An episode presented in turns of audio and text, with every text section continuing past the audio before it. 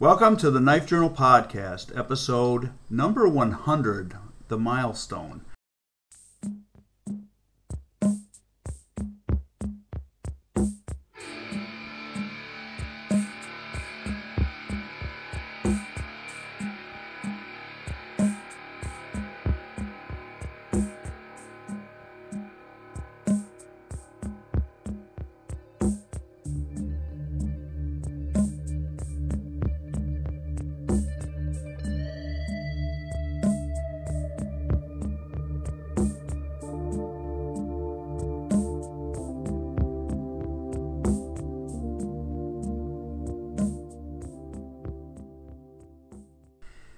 Name is James Noka. I'm here with a good friend, Dave McIntyre, who is going to be joining us now.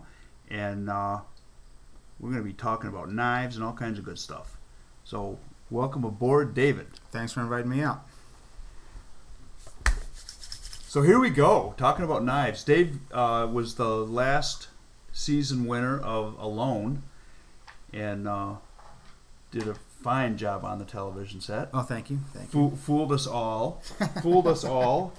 I kept it a secret for all the what, nine months. Yep, yep. And uh, so it was, you know, tell us what it was about. I mean, it's a lot of, you know, it's surprising. A lot of people haven't seen that, and they probably won't see it until it's a rerun, until the next season comes out. It's, it's funny. There's there's still people out there that are, that are getting in touch with me saying, "Oh, I just watched the last episode." Yeah, of Alone." yeah. It's like they hadn't even heard Yep. you know, that I had won or, or whatever. So Yep. It's yeah. pretty cool. So, so fill us in on the whole Well, the show experience. It's a for if you haven't seen the show, it's a wilderness survival show. They took ten of us and dropped us on Vancouver Island, uh, totally separated. You film the entire thing yourself. Um, you have brief contact uh, once a week with the production crew. They come out to swap our batteries and uh, get our footage. But other than that, short visit, you're by yourself completely, living off the land. And uh, it was we filmed it in Van- on the north end of Vancouver Island.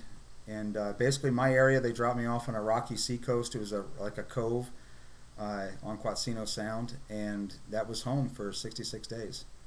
Now, did they did they uh, that, was that all on one island, or was that was that several different little islands that you guys were on? Or, Well, Van, the, the north end of Vancouver Island, there's uh, Quatsino Sound and Hol- Holberg in, Inlet, and uh, they had pre-selected uh, locations for all 10 of us, all scattered around the area. You know, so the the locations were scouted for similar resources and similar conditions. Uh, obviously, they can't make them identical, but uh, everyone's area had pluses and minuses, and uh, supposedly they all had fresh water and access, similar access to the ocean's resources and, and similar forest and things like that. Um, I never got to see anyone else's zone other than when I watched the show, so Mhm. I, I was kind of surprised at how different they were Mhm. and the different resources that other people had. Um, mine had had definitely had its pluses and minuses. Yeah, my my wife and I were big fan to, to the whole. Actually, the first season too, and uh, we were surprised at how different the areas were. When, when you start looking at, at what you're like, "Whoa, was that?" It's like a completely different region. And I, You know, I- you think maybe it's because what we what we might have been comfortable with. We were looking at some of the other sites, going, "Oh, I would not like that at all." Well, that's that's the thing. A, lot of you, you're a lot more astute than a lot of uh, online commentators because people would suggest things like, "Well, why wouldn't David do this or that?" Okay, and I, looking at like I had mature old growth right? temperate rainforest, Right. and I had trees that were like ten feet in diameter, yeah. and they're saying, "Why doesn't he build a cabin?" Out of what? I don't have a sawmill. You know what I mean? There's just no way to do. I got that was the shockingest thing when I got on the beach and I pushed inland into my little forest there, at how few poles there were. There, I, my, I went out there with this conception I was going to build myself uh, like a traditional boreal forest type lean-to Mm-hmm. with a. I I wanted a bush bed. I know, I absolutely planned on spending half my time out there, flat on my back in bed. You know, from sundown to sunup. I was going to just conserve energy. I never planned to heat my shelter, and I got out there thinking I'm going to build a, a bush bed with a lean-to, and then use my tarp as kind of like a waterproof shell over the entire thing, and extend it out into like an alcove area in the front where I'd have my fire and wood, wood pile and splitting log and all that stuff. And I had to scrap that idea within 20 minutes of arriving. My, my you know, th- this uh, lean-to cabin type thing, there just there wasn't the building material available to do it. So I had to I had enough poles to throw up an A-frame with my tarp and build that bush bed. now there was there was one of the fellows. I'm I'm hor- forgive me. I'm horrible with names. The one fella that was uh, always talking about his wife, Mike. Mike. I thought from the very beginning when he started doing stuff, I thought, wow, this guy's going to be here forever. He just built himself a home, and uh, and I've told a lot of people that you know everybody that's on that show is extremely talented. They could survive pretty much anywhere. I mean, they'd be the kind of people you want to be with.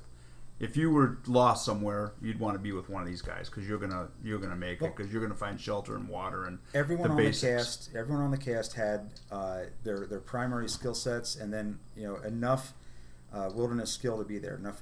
The, Right. Everyone everyone had, was on that show because they were the right person for the Right, show. right. You know, and and it uh, uh, what what cracked me up was he had, I mean he had the best setup that Mike is could- super energetic, and he has all these ideas. He's just full of ideas. Yeah, and, and, it, and you could tell it kept him busy, and Sure. it, and uh, and he had a nice, he had a beautiful place to stay. He, He had a beautiful place to stay, and I thought, well, yeah, there's no question about it. And then it, then it started. You could see the the mental strain of not having his wife with him. What what that went into, and how much that played on him. And then you're like, you know what? That's where it was all. That was where the game was won or lost. Yeah, you like, like I, I've said in other places, you have your reasons for going to a thing like this, but then you have to find all your reasons for staying. yeah, yep, You know, for me, it was like getting a, a, an advanced degree in wilderness survival. These are the reasons for me to go. You know, it's like I got offered. Uh, they asked me to apply for the show. I didn't seek it out. They sent me a message and asked me to send in an application. And I thought, you know what? Why not? If not now, then when? right, You know, if not me, then who? You know, Right. I, I can I can do this. I, I saw it and I thought, you know, I can do this. And then it was like getting a, an advanced degree in wilderness survival. I've got someone who's going to pay me now to go out and do all those things, and and to be able to do legally things that normally are not. Like here in Michigan, I couldn't gill net, Right. and we could up there and d- different things to be able to try different techniques, and I just couldn't pass up the opportunity. But then, as you're out there, you you kind of make this mental calculation of, can I continue to do this? Can I actually win this thing and stay here long enough to win it? And that kind of weighs on you. That you're, you're, you're going by how you feel, how much uh, calories you're getting, the the potential, the landscape, and all those things, and you start making this mental calculation of, can I stay? And I just, for me, it like it, it closed down to one day at a time. That you can only tap out in the present. You can only tap out right now. And if right now was bearable, if right now was okay, I didn't have to tap out. And you end up living the same day over and over and over again, and you get pretty good at it. Yeah. Well, and what if you? It's like you hit a. It's like a um, you would hit a. Uh, uh, oh, how, how do I want to? I don't even know how I want to say it. You get into like a, a, A routine, a or routine of you know that you go out a certain time, you know when the tides are, you play the tides, you fish accordingly, you eat you eat accordingly, and then you just start over the next day, over and over and over. And if you don't have the strength to be able to do that for any length of time, you're going to be in trouble. well, that, that establishing that kind of a pattern is what takes time in itself. right. Okay, you don't. I had never been to the Pacific Coast in my entire life. Right. Okay, one when I was 19, I did a, a drive from Portland, Oregon to Seaside. It was a road trip. Right. You know, I wasn't there surviving. Right. I was just sightseeing. And to, to be in that environment for the very first time in your life, and to have to pattern all that wildlife and the tides and the weather and the wind and the, and the waves and all that stuff, and to be able to figure that out, that's what took me some time Yep. to be able to locate and food sources. you and- knew you knew ahead of time that this was going to happen. When you were going to go to this area, so you must have had some forwarding information, like you know, uh, try to figure out the tides, try to figure out the. Well, we didn't know we were going to Vancouver Island until boot camp. Okay, You know, it wasn't like they announced it when you were applying. You were applying to go anywhere in the world right, and put your skills up anywhere in the world against anyone in the world. And I thought, you know, I'll throw my throw my hat in that ring. You know, why not? And at boot camp, they announced we're going back to, to Vancouver Island. So then after boot camp, I had a, a period of a few weeks there to, to study up as much as I possibly could on the island. And uh, of course, watching season one helped a lot. I would say I don't recall doing anything out there because I saw someone do it on season one, but it definitely informed my gear choices and my clothing choices, and it- I felt I was much better prepared to walk in. I wasn't walking in blind.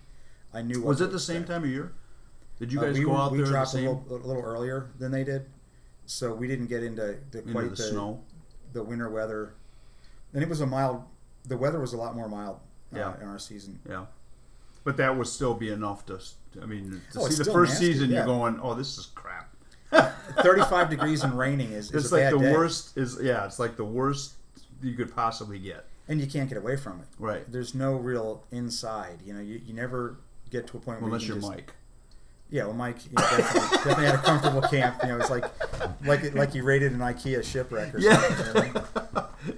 Well, that's what, that's was kind of funny too because there was a lot of stuff that they you guys did get off the beach. Well, yeah, Beach Treasure was uh, uh, shore store was was wide open. Anything we found, we were allowed to use, and uh, that was always great finding stuff on the beaches. My, my first day, I, I walked up onto my beach and I I found uh, this dead rope. You know, it was uh, I- forget what it was made out of. I don't, I don't really know what it was. It looked like dental floss on the inside, but the outside was all like sun damaged and, and Mhm, brown and, and rotted, and you could just pull that apart. But if you if you spread the rope out on the inside, it was all bone white. It was perfect condition, and that's the fiber I used for making all my lanyards. I used that for uh, weaving my gill net, and uh, that was I, I went out there planning to make a second gill net because watching season one, I knew gill nets were a producer, so I figured, okay, I know how to make gill nets, so I, I'm gonna, if I can, make one. And I was thinking about having to hand spin all that. Uh, all that cordage and takes 120 meters of cordage to make a two square meter net. So that's a lot of you know, nights sitting up making cordage. And I had I found that on day one. I walk up and the, all that cordage was right there, all that fiber. I didn't Yeah. have to do it and modify it at all. So it's like day one. My first full day is when I made that uh, the net needle. Yeah. You know, I just I just wanted to hit that thing running, and I made. I found another rope there, which I took apart, and I uh, thigh rolled that into uh, 42 feet of, of lighter rope, which I could use for the top and bottom lines. So I started on that project immediately as soon as I got there. And that was a good move, although. I don't regret doing it. Though, you know gonna what I mean? although it didn't This is before- much. Yeah, this is before I realized that the cove itself was not going to allow me to do anything with Right, passive fishing. right. You know, my my plan was to get as much passive fishing infrastructure up as Right. possible. Talking, you know, my, my production, my commercial made gill net, uh, trot lines, set lines, bank lines, as much hooks in the water as I could, and check those when I could, and then spend the rest of my time actively fishing. That was always Plan A. You know, And- to do a two pronged approach. And that was, and that is actually what the natives had done since the beginning of time. There, Well, they yeah, but they're they're working. It's very unfair to compare what we were doing out there with what the native population had been doing since the dawn of time, because they worked as a unit. They worked Okay. in concert with each other, Okay. and they didn't have to discover anything either. I mean, a child born into that that uh, those villages grew up learning where to go and what to do and Right. everything that was in season they had this natural innate knowledge their entire education was based upon what they could get out of that that ecosystem for us to be but it was pretty much, blind, but but it was pretty much in the water. It was not. Yes, they lived they did off the not. sea. They did not eat bugs. They did not eat grubs. well they did the, not, native peoples traditionally eat anything you know that they that any they'll exploit any food source in their in their ecosystem but they definitely a maritime culture right, living off the land off Right. the sea right. But- Which is a lot like and they the natives up here. in- Yeah, in but they would also modify the seacoast. They had uh, areas that were that they would uh, build fishing weirs and all kinds of Right. rock, you know, all kinds of landscape modification in the intertidal zone. which which is interesting because they uh, um, they did that's was kind of what was up here at, at the beginning of the when the white man first came to the northern Michigan area. That's what they encountered was a fishing fishing cultures, um, native fishing cultures, and uh, so it must have been similar, I would think. yeah, well, they had very uh, very refined systems for doing what they were fishing for halibut. They were doing a lot of uh, you're going after the big big ticket items in their their culture in the, in their ecosystem, and they had. Um, you know, clam beds and mussel beds and places that are developed, and they also had a system of trails to get to everything they needed to get to. Mhm. Now we're, we're dropped off. My forest didn't have any trails, and you know I had to br- bust through brush, and it's a very difficult forest to move through. But if you're if you're born into that culture, you're also born into the knowledge which teaches you how to live, and it, it's just a matter of fitting in. Right. My experience with uh, native peoples in South America is they're extremely good in their home range, and if you take them, you know, just 30 miles away, they're not that good. You know, they they they're just as lost as you would be. Right. Interesting. Interesting. So, you, if you haven't had a chance to see it, you got to get to. Uh, I, I would think you could see that on what was on History Discovery or History- History History- Channel. History Channel. I would think that if you are a if you have a, a an account like a, a Dish Network account or one of those, you can log. Yeah, you can log in and see that Yeah, on the online. History Channel. too. Yeah, on the online. You can watch it on the the app, History Channel's app. You can. Uh, I think it's still on demand. You can go back and watch the entire season. On Yeah, demand. it's it's very well. I mean, if you haven't seen it, you need to watch it. Both seasons are extremely good, um, but it uh, having a little bit of insight into into how that show actually worked has really been helpful too. Because you know, I can stand there and say to even naysayers that I've run into said, "Oh, I'm watching that. It's all fake. It's yada." Oh my goodness, no. And and I'll, I'll say, you know what? It's not. I, you know, uh, it it- may be. It's very frustrating to me to see that the, the more work I spent, you know, I, I probably generated about four and a half hours of footage a day Uh-huh. out there, and that is work. That is hard work. On top of the survival, you have to film. You don't just go fishing. You make a movie about going fishing. You know, you know, win, lose, or draw. You're, you're still making that movie, whether you're getting fed by doing it or not. Well, you know what kind of cracked me up was the fact that that uh, there was some footage that you obviously took that you thought should be shown, and somebody else decided, no, we're not going to show that. Oh yeah, I mean, you, I'm, I'm, I'm, yeah, you're shooting And- every all day, every day, and there's all kinds of scenes. You're pouring your heart into the filmmaking of it. You're setting up multiple camera angles and things, and and then to watch the show and think, oh wow, they didn't use that. Like my entire shelter building, I had a great sequence. You know, several cameras running build- building my shelter, and they chose not to concentrate really on anyone's shelter They building. didn't want to see you being. Well, it would be kind of a boring show to watch ten people building shelters, the same kind of thing. You know, it. They, we all had a very similar experience out there. We all had to do the same tasks. Now, do you want to watch ten people making their nightly fire? You know, Right. I filmed it every night, but right. they well, I tell you, I had. I had my I felt bad for the fella that uh, lost his ferro rod. Uh, the first was it his first fire? I, do, I don't know if that was Randy's first fire or not, but I, I oh man, my heart went out to him too when I saw that. No, we didn't know. We get to, to we get to watch this the series. We don't know what anyone did until we see it on the episodes ourselves. You know, so oh, seeing that happen with him, and if anybody out there had the skills to pull off friction fire in that environment, it was Randy, and he is really really good, and he did. You know, Yep. he pulled it off, and I had no doubt when I when I saw that he had burned up his ferro rod. I thought, man, I would not want to be in that position. That would suck beyond it would sucking. suck beyond sucking, but he sucked it up and, and, and did the well, job. the first season, that one fellow lost his ferro rod. right. and he quit. Like I'm done. I'm not even going to attempt this. And I and I remember thinking to myself, I mean, it was early in the in, Yeah. when he when he Yeah, it was in tagged out the first first week, time, yeah. first season. He was it was early, and I was like, man, I can't believe that he didn't even try. I mean, you didn't even he didn't even try, but he could have tried and failed, and they just just didn't use that in the. I, I, I honestly don't know. That was uh, But- Joe. I, I honestly don't know if, if he had uh, done anything, but I would not want to lose my ferro rod out there. In fact, I it was one of the first things I did was m- make a lanyard out of that white fiber and tie it off to my belt, and I wore that thing twenty four seven. I always had it tied on. Uh, later, I, I replaced that with a. I found an orange rope, and I made about a about a four foot orange lanyard. So even if it was uh, off my, uh, I, I never had to take it off my belt to be able to use it. Now, one of the one of the things that I wondered about was you you were allowed to take ten items, and then they ch- made you choose. What did you say? Seven, or there was a certain number of things that they made you take that you had to take. This. No, no, no. They they supplied certain uh, safety gear and things like that. Um, the the list of there was a list of, of about I think forty items, and some of them you know were things that I don't think any self-respecting survival uh, knowledgeable person would would take. You know, personal hygiene stuff like a comb or a brush. I mean, really, there was. Uh, if you look at our list, we all took very similar items.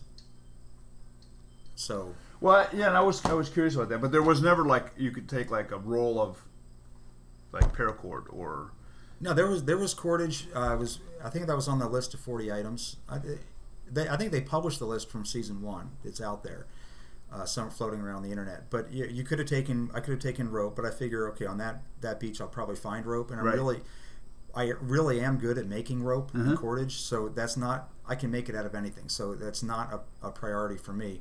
My priority in, in choosing my items was to pick things that I could not reproduce with my own natural skills or natural materials, uh, like a saw. I can't make a saw. I can't make a, a, a two quart pot. Um, fish hooks and things like that. Yeah, there's there's bushcraft solutions for these, but the real thing is much better. Eh, You know what? I was I was quite surprised at the at the different pots that I saw. The different Oh yeah, pots and oh, oh, yeah. They, they got changed up. I I laughed when I saw. I was like, wow, that's Everybody was like swapping pots and changing. We're all like walking into Port Hardy, and people are buying different pots and thinking about it because it is you are stuck with you dance with the one you brought, you know, and that's just how it is. I had uh, I had that two quart pot with the lid, and it wasn't perfect. It was a very expensive pot, and uh, Gene gave it to me, Uh-huh. a mutual friend of ours, and I. I didn't have it didn't have like a wire bail that I could hang it from, and there were some things that I didn't like about the pot. It was a very good pot to you know cook your dinner on your stove at home, but probably not the the perfect choice for the wilderness. But it was a really nice pot, and I, I decided to take that one.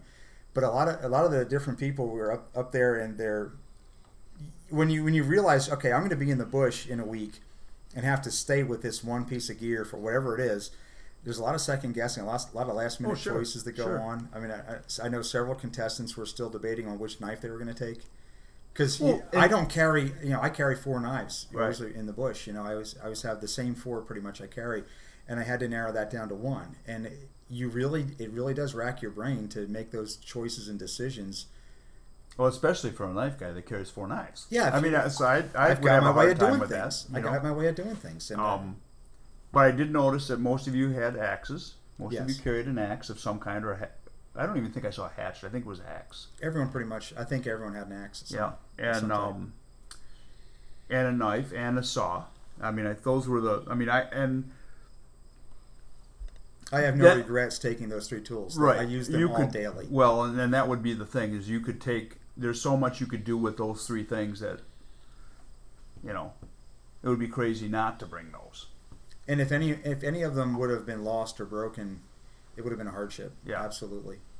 You know the the saw. I use my saw on a daily, if not daily. I, I would have, if it was really like bad weather, I would just stay in my shelter and uh, saw wood. I had a huge pile of uh, firewood that I carried back to keep it dry, and I would just take those logs and on bad days, cold, rainy, sleety days, I just saw wood for a couple of hours and, and stock up my my firewood. Um, other than that, I used my saw to cut down a lot of poles. All my poles, I did all my felling with. Uh, I didn't bother felling with an axe because it takes too much energy. It's it's dangerous. Right. It, it was just much easier to do it all with the saw, and I use my axe every night for splitting. And uh, yeah, and of And you pretty the much were burning pine. I was born, burning cedar mainly, almost Cedar? exclusively cedar Mm-hmm. uh, red and, and yellow cedar. I had a on, on, right on my beach. I had an onshore current that came in off of Quatsino Sound, pushing debris and stuff towards my, my beaches. So I, I ended up with a lot of logs, and they were both a blessing and a curse. You know, the, the same logs that were providing me with firewood were also tearing my gill nets apart. Right. And uh, the waves came in across this huge kelp forest that was out off the, the front of my cove, and it would rip up a- a- any storm. There'd just be these giant wads of bull kelp, you know, washing up on the beach, and it was uh, it was good because Go ahead. It was good because I got to eat that. You know, it was uh, bull kelp is good eating once you figure out how to do it. But all of my passive fishing systems were destroyed. So as a, you know, the same waves that were giving me bottles for for water and giving me rope and floats and all kinds of neat stuff on the beach were also tearing out all my hooks and and, and destroying all my nets. Right. Well, and that's a, that's a uh, thing that uh, that's probably not something that the natives ever had to deal with because those were all man, man you know, logging industry logs. Yeah, I imagine.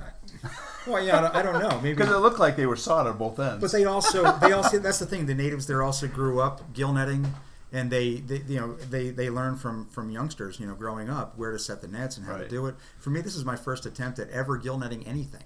You know, I'm just washed up on this on the seacoast. It was like uh, it was like the, the ship sank. You know, and you recovered what you had. You had a tarp, a sleeping bag, a few other things. You know, and just had to figure it out from there. See, and I always thought that a that a uh, a chunk of gill it didn't even have to be a big chunk of gill net to be effective. Like you could like if for a, for somebody's survival pack, have a small section of gill net would be a. I mean, Well, they're the- light and they're small enough to. Well, the gill net, even a large gill net's still light.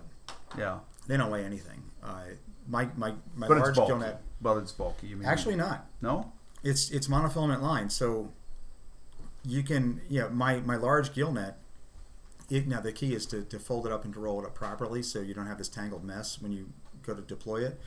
The, the whole key with gill netting is, is deploying it in an area where it's not going to fill with debris, it's not going to get torn apart by waves, and there's also a high traffic of fish. Now, when I when my tide would go out, I had a huge area of, of beach that was basically akin to like a sandy desert. Mhm. There wasn't any cover there. And all the fish, because I had this huge kelp forest out in front of me in, in deeper water, that's where all the fish would hang out.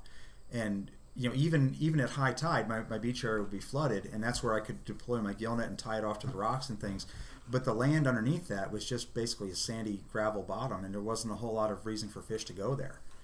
I didn't even fish with a line in the area where I could deploy my gill net. Ah, There, there was never any visible fish in that area, and that you know, other than minnows and little tiny you know bait fish. yeah. You don't want to. We don't want to ruin it for anybody that hasn't seen any of the show yet. We want Yeah. them to see the show too.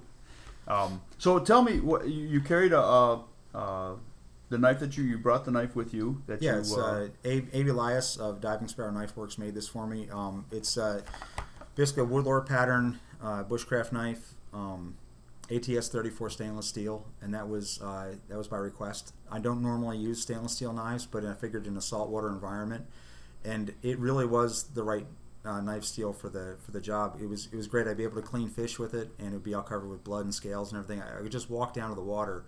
You know, and, and rinse it off in the ocean and put it right back in its sheath and not have to worry about it. and I can't help but notice that your leather sheath did not rot.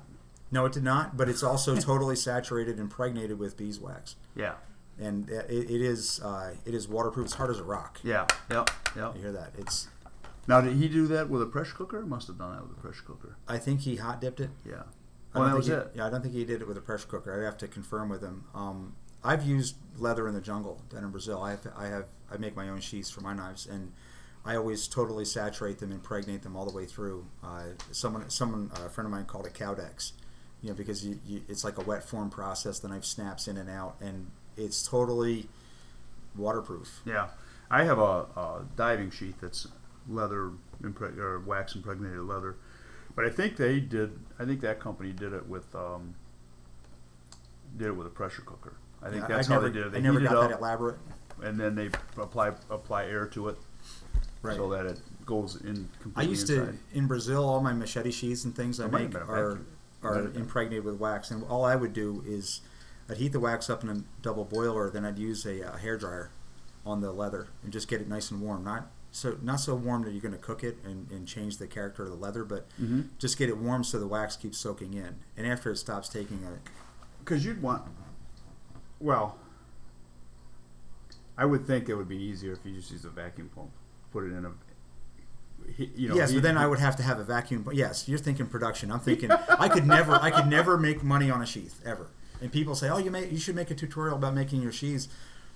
Yeah, I can make them as a one-off. I can do it as a project for a knife that I really like and want to have a, a impregnated sheath. But to make money on it with my process, Yeah, absolutely you, not. you, and even, and I don't even think with the, even applying a vacuum, I don't even think you could make money at it. I think it's a, like you want to just help somebody out and do that Right. because it's, uh, it's, it is quite difficult. But But Abe's knife worked flawlessly for me. Speaking, speaking of Abe. Abe cut himself a while back. he did a few weeks ago.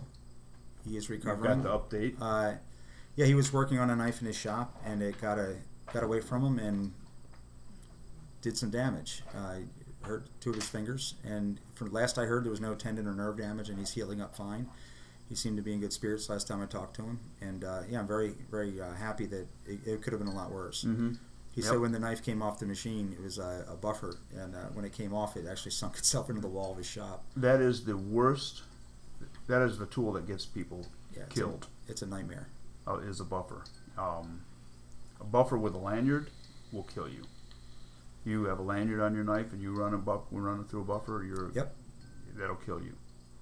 Very, and you, and you know better than to do it, and he knew better than to do it, and you know, we've all done that. You know, you you, you think, oh, that thing's going to fall off of there, and then you don't act to do something about it, and it falls off, or you know, Yep. it's just one of those things. You Yep. get over overconfident. Now you you were you spent a lot of years in Brazil. What was what were you doing in Brazil? I was a missionary.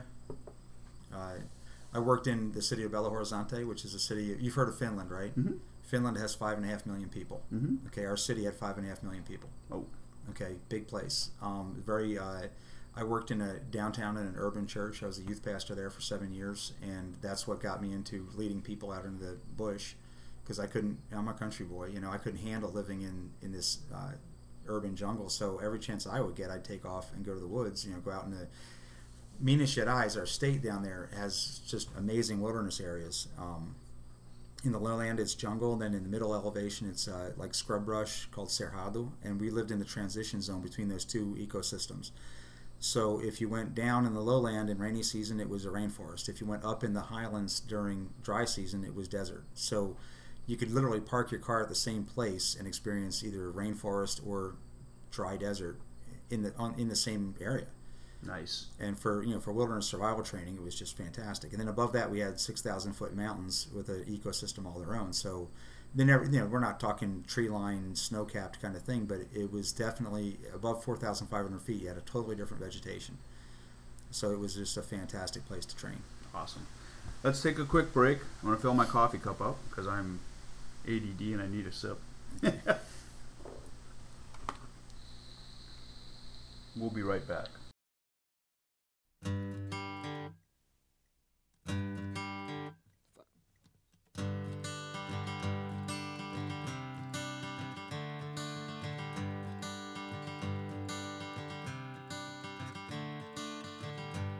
Another turning point, a fork stuck in the road.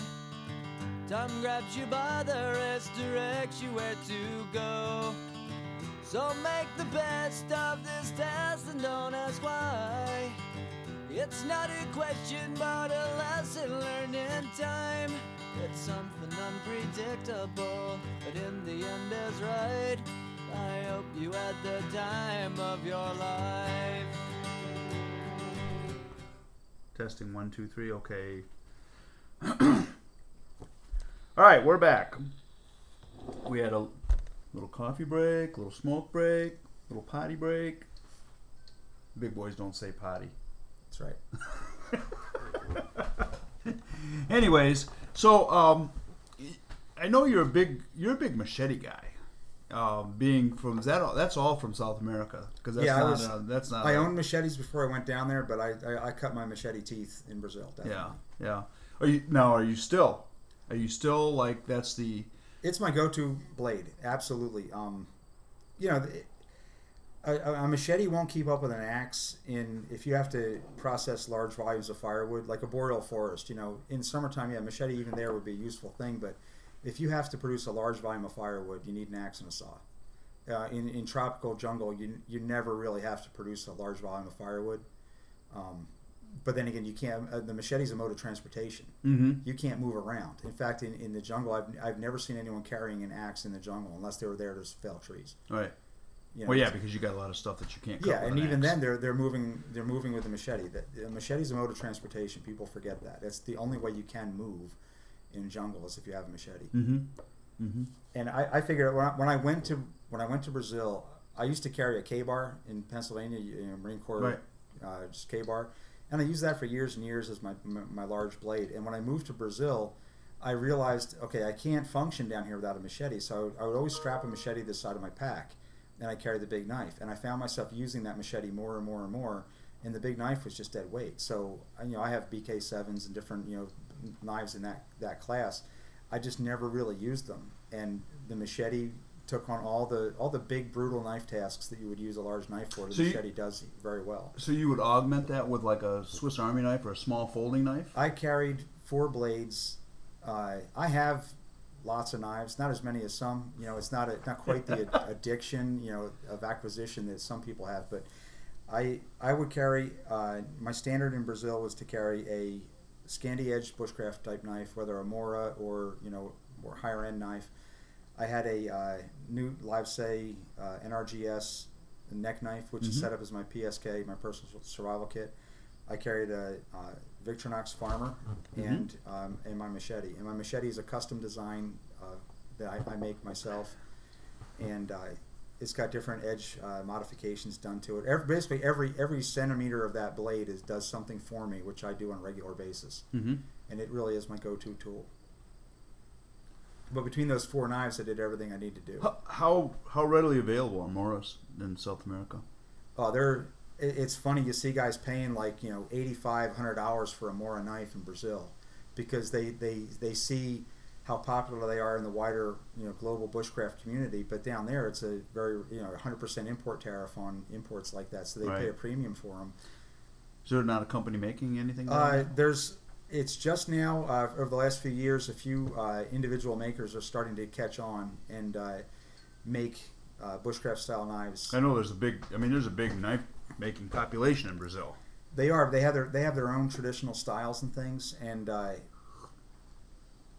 to get to get to get a Brazilian knife maker to break out of their traditional styles and make like a, a guardless bushcraft knife is almost unheard of down there. And we, we could not get uh, knife makers to make a knife that did not have a, a finger guard.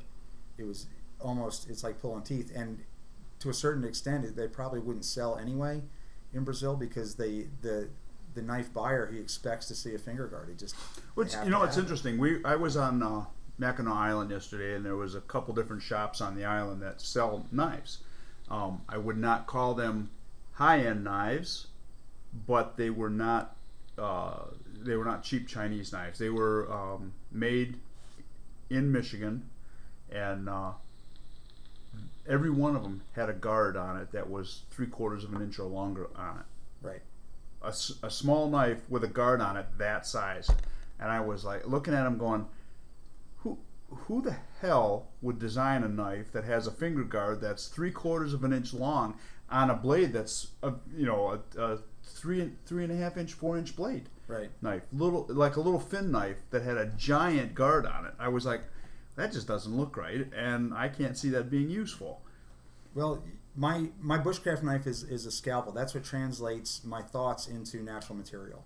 I normally would carry you know two two blades, one for breaking things, one for making things. right In the machetes, the, the blade in the jungle that you use to tear apart nature, and then I switch to the bushcraft knife to actually make you know I, items out of that, those materials. mm-hmm. Um, all the you know people go you know crazy about batoning and things like that. A, a machete batons very well. Mm-hmm. I've I've uh, batoned uh, even thick machetes through knotty wood, and you know ha- I had one time it took about about 25 30 degree set in the in you know, the blade is, is bent in the middle, sharp bend about 35 degrees, and you pound it all the way through, and it snaps back to true. You know, a machete will do that for you. And the thing is with a machete is I, they're all low end blades. The, you're not you're not spending you know hundred dollars up on a, on a blade that you're going to bang off a rock at some point. You know, and when the machete wears out, you just get a new one and put it in the same sheath. You spend a lot more on the sheath. In fact, my, my sheath guy down in Brazil, he says, you know, these sheaths are expensive. You know, they're not not cheap, and, and that's the mentality. You buy a really good sheath. You figure out which blade you like. You buy a nice sheath, and then you replace it as necessary. It's like tires. Yeah. You know, you buy Yeah. a nice set of rims and just put rubber on them when you need them. It's inter- it's interesting how from country to country things change.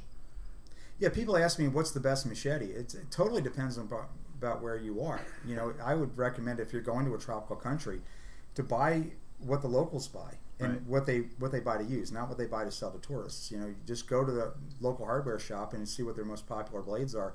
That'll be the blade that functions best in that place. Right. Well, it's it is it is interesting. Like I said, you go all over the world, and there's you know different different techniques for for their survival in their air, their particular area, and it, it is usually not so much.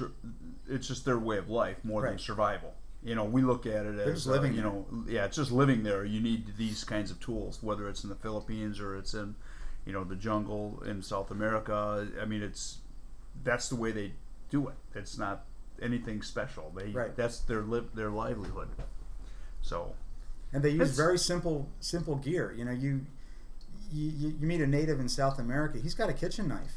yeah, He's got a little tra- uh, Tramontina kitchen knife, you know, with a cork stuck on the on the point of it so it doesn't fall out of his pack. You know, that's that's the extent of it. And and they, they work miracles with these little blades. You Yeah. know, and you know, and some people think that that's it's so easy to live down there because food is relatively easily gotten. It doesn't take a lot of horsepower in your head to figure out how to survive in oh, jungle's got lots of resources. Yeah, yeah, a lot more than you know. You have to deal with the cold or you know those kinds of You things. deal with other things Yeah, like the bugs and the bees and you know, people think that, that the jungle is dangerous because of snakes and jaguars and things like that. No, it's everything that kills you in the jungle weighs less than a gram. That just makes up for it in volume.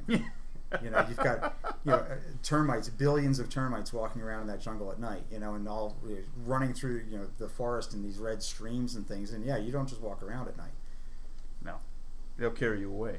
Yeah, they yeah they'll they'll do a number on you. And that's the funny thing. uh, Ants will walk around on you for a while. A termite, as soon as he realizes he's on skin, he just bites. An ant will walk around. You could be covered with ants and, and nothing's biting and you can slap them off. If you get covered with termites, they're just latched on. Thank you. No, I'll take No. the cold weather. No, that's right. I'll take the cold weather. The worst thing you got to worry yeah, about up don't here is- freeze off in the jungle; they rot off. Yeah, yeah, yeah. I could. Uh, I'd rather. I'd much rather be in the snow. Well, the other thing too, during the zombie apocalypse, I can't understand why anybody would be in Georgia. Have you figured Yeah. that out? Why the hell would you be? I don't know. I don't know. Just go north. They freeze, right? They gotta that's what, I, freeze. that's what I'm thinking. At least they get slow enough. Yeah, that get they, slow enough you can just knock them over and you know, wait for spring. yeah, that that always cracked me up. I was like, yeah, why is that always happening in the South? It never happened up here. Never. Yeah. Too much snow. Too No, much it, snow. it, would, it would never it would never work in Brazil either because everyone lives in walled properties. Yeah, I always thought, well, how would a, a zombie apocalypse? Everyone just kind of go home and wait it out, you know? And they all live in every everyone's house is already zombie proof. You know, my house in Brazil had a 12 foot wall, electric fence on top of it, a Rottweiler and a pit bull patrolling the yard, bars on the windows. You It's know, gonna be it's gonna be like Detroit in the future. That's what uh, that's what my prediction is. They're gonna have uh, you know people talking about what's gonna happen in Detroit. What's gonna happen in Detroit? It's all they're knocking everything down. And I was thinking uh, a wise a wise local government would start giving those blocks away to people. Yeah, you here here you wanna you wanna you know have seven blocks. Take take create a- something new. yeah, create something new. Create a walled complex. you know, and you watch. I'll bet you that happens. You know, that's gonna that's gonna be the way of the future down there. I think you're gonna have big estates with a big wall around the outside of it. You know, inside it's gonna be a beautiful, g- nice gardens and. You know, I was surprised at uh, some of the places I was in Afghanistan. Uh, you you go you walk down this alley and it looked like a it looked horrible. It looked terrible. The brick, brick, brick walls falling, caving in and stuff. This big steel door would open up. You'd go inside, and it was like a beautiful garden inside. Right. And you know everything was really nice inside the wall, and you're like going, well, how could this possibly? Be? How could this possibly be? And it's like, no, that's just the way they they live there. They don't. And and to be honest, um, there was a lot of places in Italy- were like that. You know, when we were in Italy, Oh, there Brazil was, too. yeah, yeah, it's it's incredible. You know, people live in, they have their own little world inside the inside these walls. So, I lived that way for 15 years. yeah, You know, we had our our little fortress we lived in, and mayhem on the outside, and home life going on on the inside. is it is it really that much mayhem? Quite a bit. Yeah. Bad place, huh? There, everybody's crooked. We lost uh, the one apartment where we lived. We lost five police officers in five years in the line of duty in our neighborhood. And that wasn't in the town. That was you know within blocks of, of home. We had five officers get killed, and we had about one murder a week within bow shot of our home.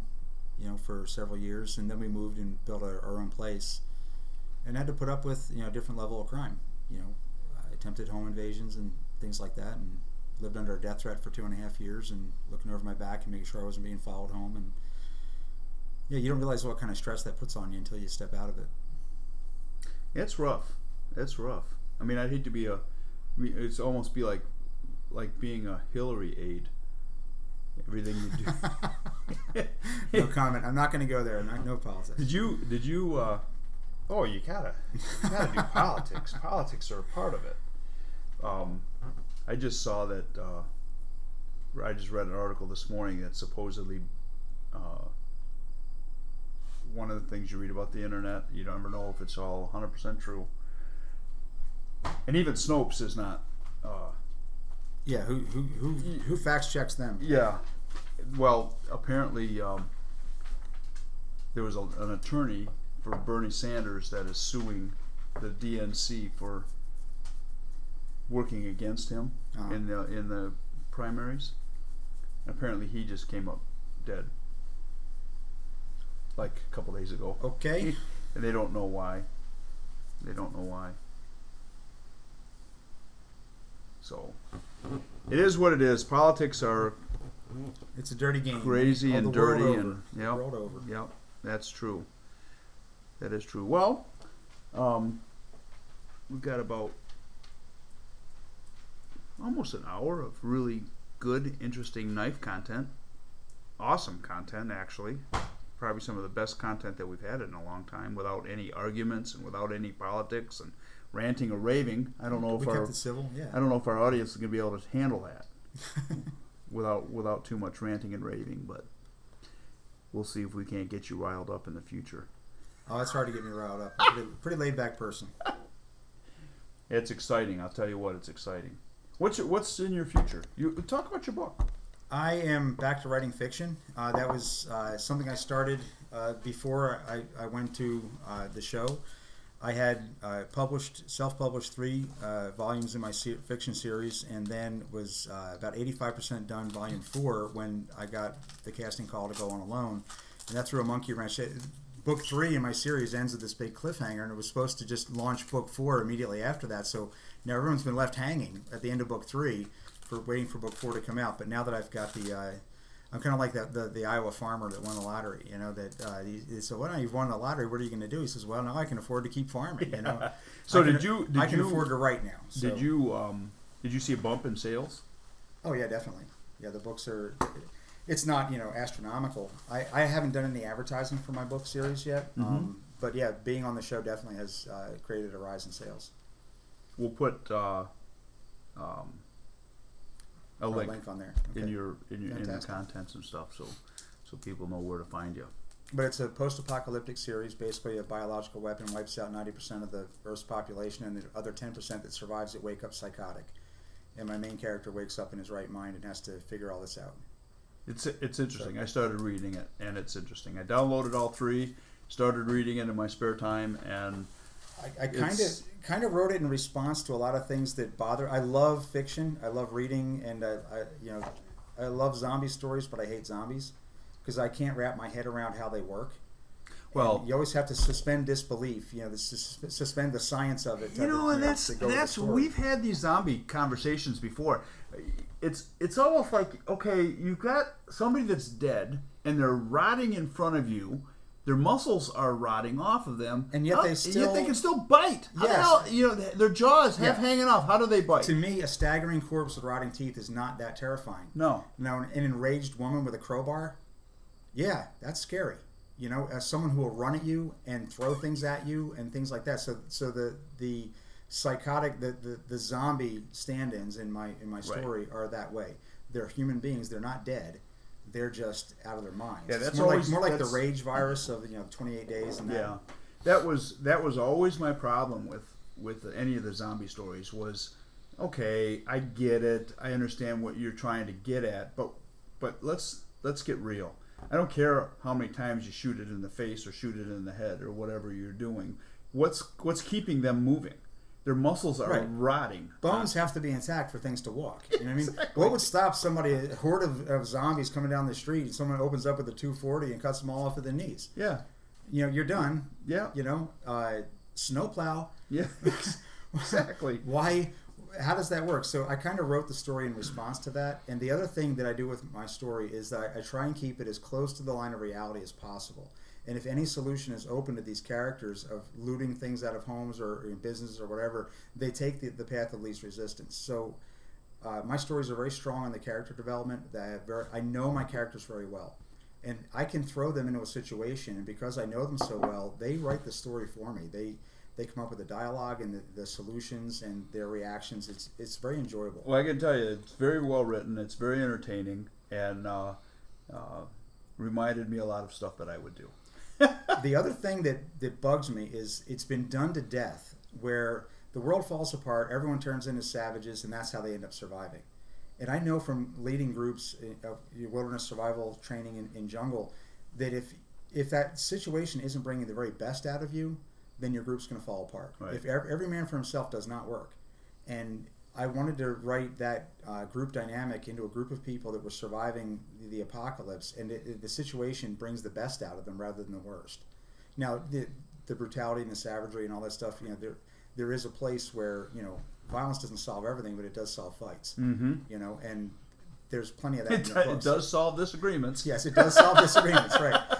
I mean, it does. It, you know, it is a. It, they are forced into that situation Yeah. uh, time and again, where they have to defend themselves and things. But uh, if difficult situations in our lives don't bring the best out of us, we don't come out on on top. Well, it's, it's interesting to see that that uh, this Walking Dead series has become so popular. Um, they're, it's almost like the fans are starting to dictate what kind of responses they want them to have. And I think this series is going to throw them for a loop this this season. I don't know if you follow any of I have. I have not seen season season uh, I think it was season six was airing when I was out on the island.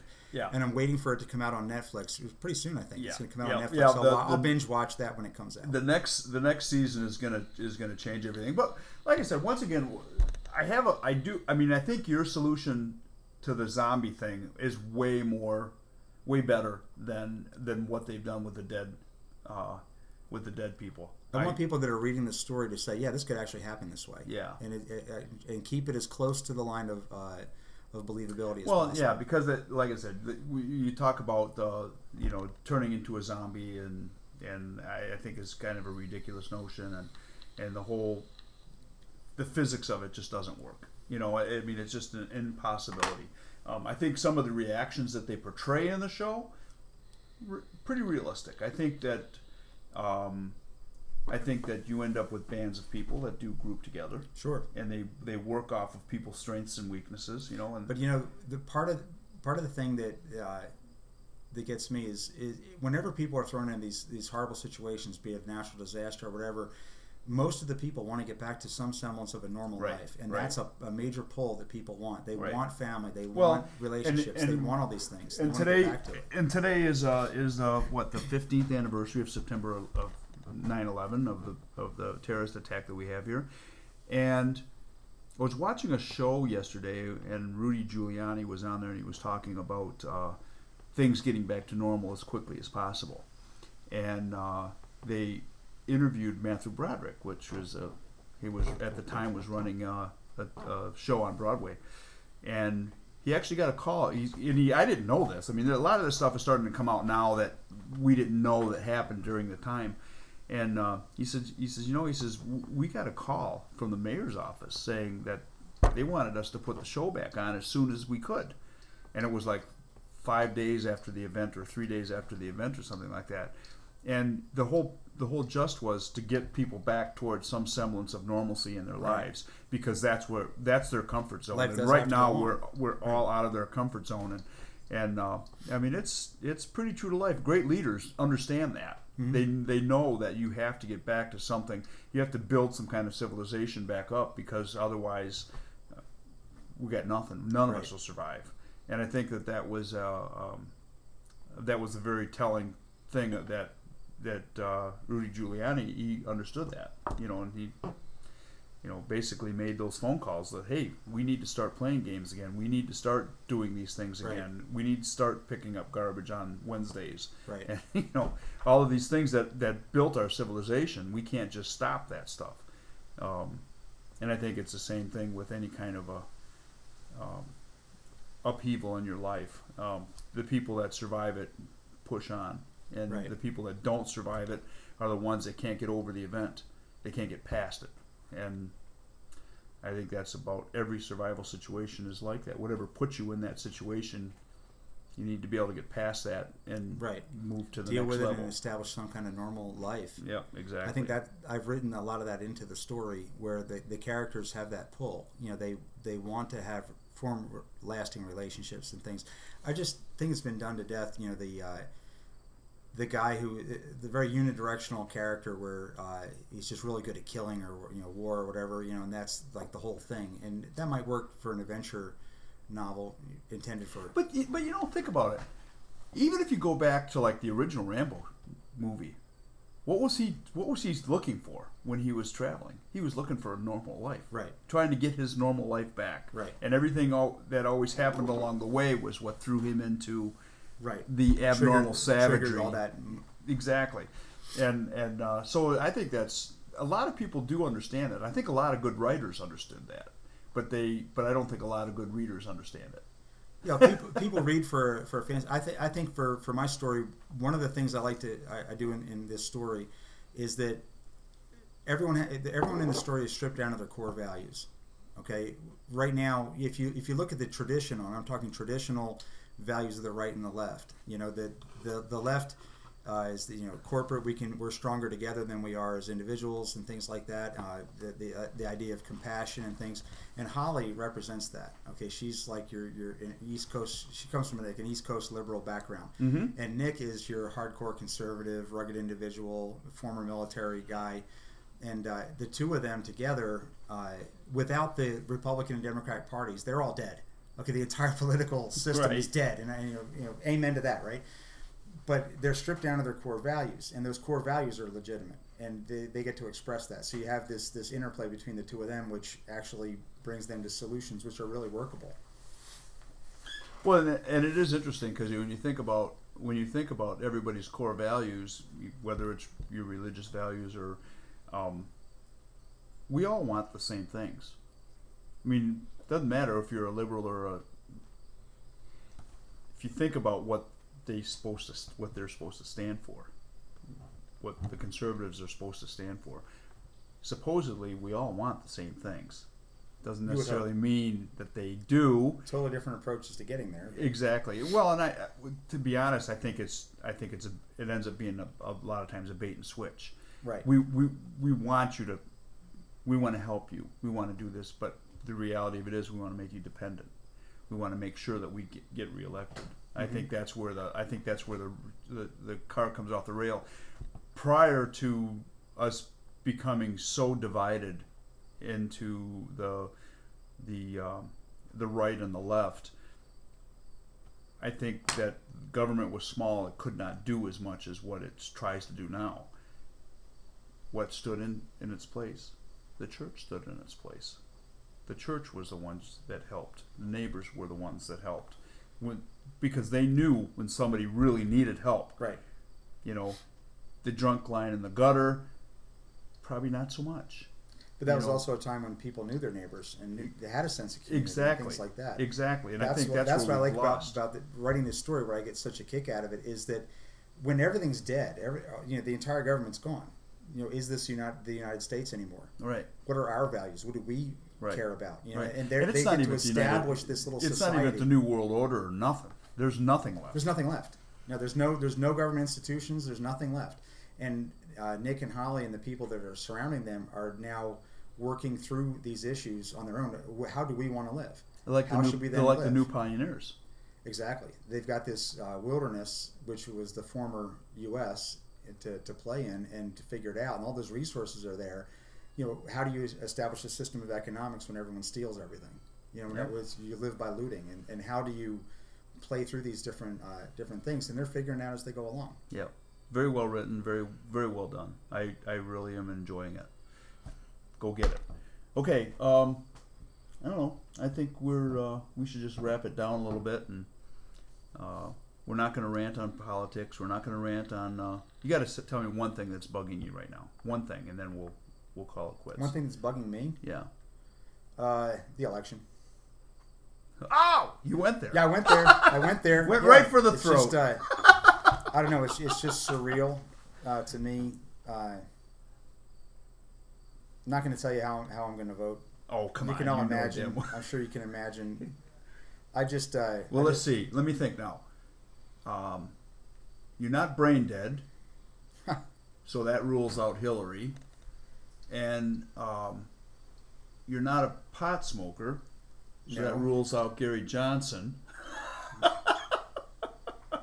I know. I just. Uh, I'm not going to even. My, my politics tend to re- unite the right, right and the left very quickly, with the desire to hang me. So get- yeah, I'm not. and, gonna- and and and I think that that's where we're at. I think we're. it's just so polarized, and nobody's listening to anybody. Right. Um, nobody's really paying attention. Nobody's taking it, taking things seriously. Well, I think I- I think part of the problem is is it's so corrupt. The system is so corrupt that there isn't, and there's not. There's not a real solution. Um, I mean, I've I've I've prayed for a bloodless revolution for a long time. I'm hoping that in November we have a bloodless revolution. Otherwise, That's a much better way to do it. Yeah. otherwise, it's going to be ugly. I hope it, I hope it never comes to Yeah, that. I don't. I hope it doesn't either. And the only way that it, that um, as it stands now, the only way that we that we that we're going to survive as a nation, I think, is we have to clean house and we have to fall back to our core values. And I think that that's where. Um, I mean, I think that that's there. There's only one solution that's gonna, even with the remote possibility that that's going to happen. Six You to know, one, half a dozen the other. You can't change the world. No. You can change the world you touch. Yeah. And I think that's where, where people have to step up in their individual game and, and be you know step up into the role that, that you're that you can have a huge influence on the people around you, the pe- the lives that you touch, and what you do matters. You know, even if it only matters to the ten people that you are around every day, Mhm. you can be there for them and, and step up. And that's uh, I think as a nation we need to do that. Yep. And it, and we have to stop. We have to stop looking to our government for solutions. I think that's a that's a big uh, that's a big message for the millennials that seem to think that they're the that's the only solution. Right. Is is more government, and I'm not down on millennials at all. Um, three of my favorite people in the world are millennials. That may be the parent of a, a few of them. you know I, I mean it's like uh, you want them to realize that uh, that the government is not the answer Right. you're you're you're A little less own- somebody should do something about this, and then you know, as opposed to we need to do something about Exactly. this. You know, Let's just and get it do done. Yeah, Yep, step let's up and just- get the work done. and that's where uh, and it's not like they don't have the abilities because they do have the No, they're very talented. they're very talented um, maybe a little bit too many selfies I, maybe they Yeah. take too many selfies maybe they you know i don't know i i have a new granddaughter i really love the fact that that my my daughter-in-law is posting a lot of pictures of her on on on uh, my news feed so i don't know maybe it's selfish but but i think that uh, a little more more maybe a little more pictures of their babies and a little less pictures of their food would be good I never got the, the food pictures, honestly. You know, th- there's, that goes way back though. My, my grandfather uh, kept a diary, and you look at his diary, and it's like, you know, took the A train to Hartford, ate a, ate a tuna sandwich. You know, and every every day he tells you where he went and what he ate. It throughout, you know, my, my mom, my mother was like, "Oh, you should read your, your grandfather's diary," and I, I read through it. It's a menu. Okay, it looks like we have company. So let's sign off for right now, and uh, we will have to catch up at a later date. Um, you can find us. Hang, hang on a second. I'm gonna, pause this. I'm not gonna done.